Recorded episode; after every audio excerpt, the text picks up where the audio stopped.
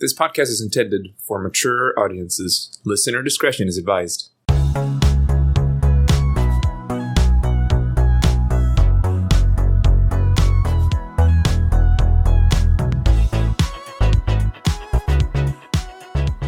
Another thing I think about when I think of podcasts that I like, especially that have queer people on it, usually it's people from like New York City or LA or they live there now and they work in that community. So it's very much relevant to their life in those places.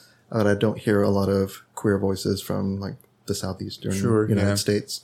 So I think it's interesting to hear people from here talk about things from here. I Yeah. don't hear it a lot. Because, like, when you grow up in LA versus growing up um, in the state that we're in, uh, there's a big difference in acceptance. Yeah. Yeah, being feeling like you're a part of a community.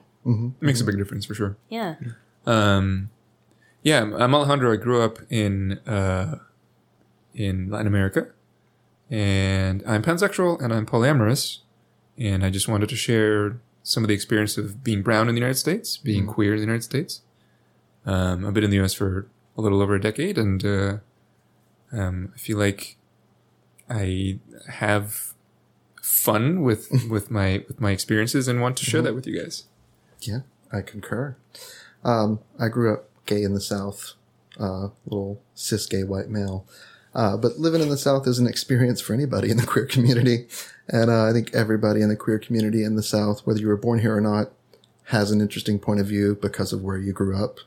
Um, and I think it's interesting to hear other people who have similar points of view, I like hearing the world that they see through their eyes. And I like sharing that with people 'cause I think that's fun. Yeah, I'm Faith, and um, I didn't know that I was queer until a lot later in life, so maybe I can bring that perspective on top of the growing up in a southern state where it was very repressed. That's what happened to me personally, bringing the mental health aspect on that as well. And um, I guess talking about the authority, when you were saying earlier, the authority on what I can talk about things. Um, one of the things I always think about, if I'm talking about especially Japanese culture, because I'll probably bring that up a lot on this podcast, is that I did formally study it for four years. Uh, so suck my ass. I know at least a little bit. you heard it here first, folks. Suck her ass. suck my ass. in the podcast we're gonna we're gonna talk about being queer about relationships about polyamory about um, just our personal experience uh, where each of us is an individual barrel full of dicks Unique dicks. We'll we'll pick them apart and show you each one. each one yeah they're so unique Just sticks on display here. That's all it is. uh, and uh, we're also a little little bucket of laughs so Mm-hmm. stick around have a sense of humor about what we're talking about try to keep an open mind know that um, we're we're not like we don't represent all of queerdom. We just we just want to talk about our experiences and share some laughs with you guys. I think something else that might be unique is Alejandro and I's perspective on polyamory. Yeah, I don't know a ton about that, so I've learned a lot from listening to you guys, and I, I think that's part of what the podcast can be too. Yeah, it's Yeah, been it's been it's pretty a journey. cool. It's been a fun journey. Because um, I didn't know it was a thing until Alejandro told me about it, and I was like, I didn't even know this was possible. And um, Did you say it just like that? I did. Actually, yeah. yes. I believe that. Yeah. and uh, now I'm kind of seeing it more and more represented Mm-hmm. in media and in um, the friends that I make. So it's kind of wild. Mm-hmm. And um, I think it's great to have another source. There's a lot out there, but another source to answer questions about it. Mm-hmm. If anyone wants to write in and ask how many people we sleep with, let us know. the answer is less than the number of people we've cried with. No, mine's more. Mine's definitely more. Oh, I also think uh, part of our sense of humor as a group comes from other podcasts and shows that we enjoy, like uh, Game Grumps. I'm huge on Game of Thrones. Trixie and Yes. Katya with Trixie their and show. Katya. Aw. Yes. uh, I love a lot of drag race stuff that makes me giggle all the time. And uh, I think we tend to bring that into our conversations in an a- amusing way. I I like ninety percent of my sense of humor is referencing Vine. So Yeah. There's that too. It's a big mood. I like Mm-hmm. yeah. it. And also, we have very different, uh, maybe generational experience. Like I'm smack in the middle of millennial. Like Brandon's 97, a half. Alejandro's and a half. Alejandro is 80, Uh-huh. and I'm 17. Sounds about right. Yeah. Yeah. Nailed it. Disclaimer: We're all adults of age. I'm 17 and a half. God, you're gonna get us fucking sued. Cancelled on episode zero.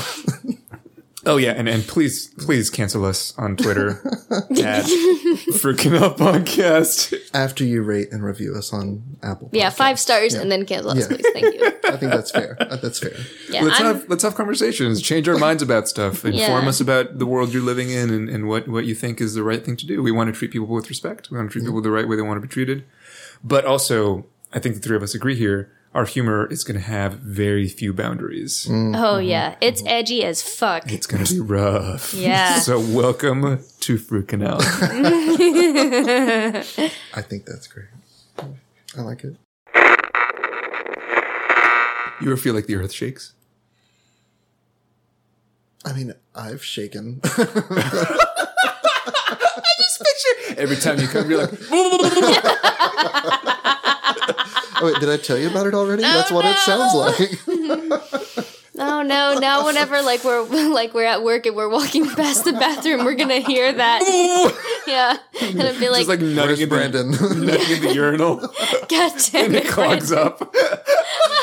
Chunky cum. There you go. It's a, it's a thing. It's a thing. They, they, and the, I don't know if you ever saw this in, in, in, in college dorms, but in the men's bathroom door, like the men's dorm or whatever, um, the men's floor, they had a sign that says, please do not masturbate in the showers because it clogs the, the, the, the drainage system, which is true.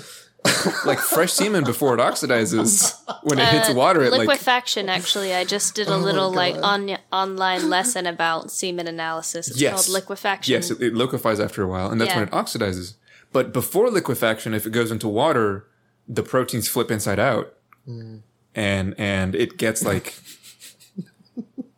like like ta- like like putty, like tack. Just imagining interesting. working in the dorm room and having to have a meeting with someone where like, I guess How do we we- could just how do put we a print sign this in the out? bathroom that Yeah. says, don't jizz in the shower. I don't know what to say. No, it's it, and it's a That's thing. not going to deter anyone though. yeah. well, it, it has. They're like Some people are like, challenge accepted. they're like "You fucking use the sock like everyone else. Come on, Yeah. or just use it in the toilet. It's fine, whatever. have you ever used a sock?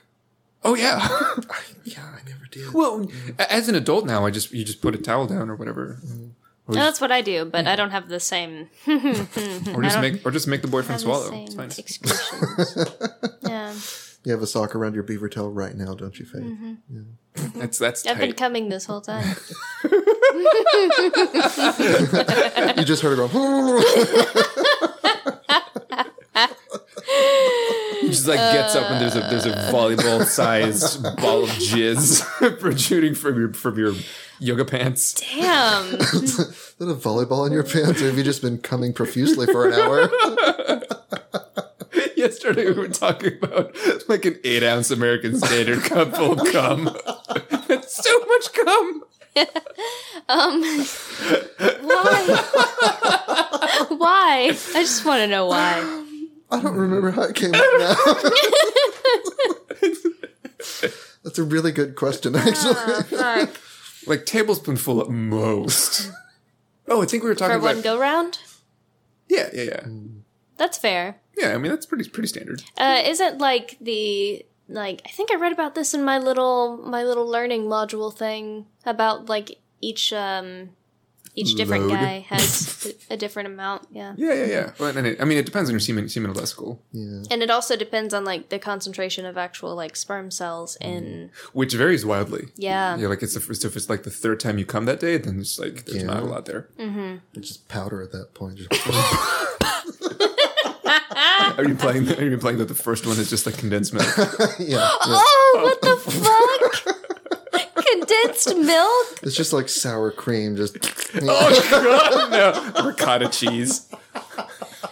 It shouldn't be that chunky. Go to a doctor, guys. it's like, wait, that's not normal. Anyway, we should introduce ourselves. I think we just did.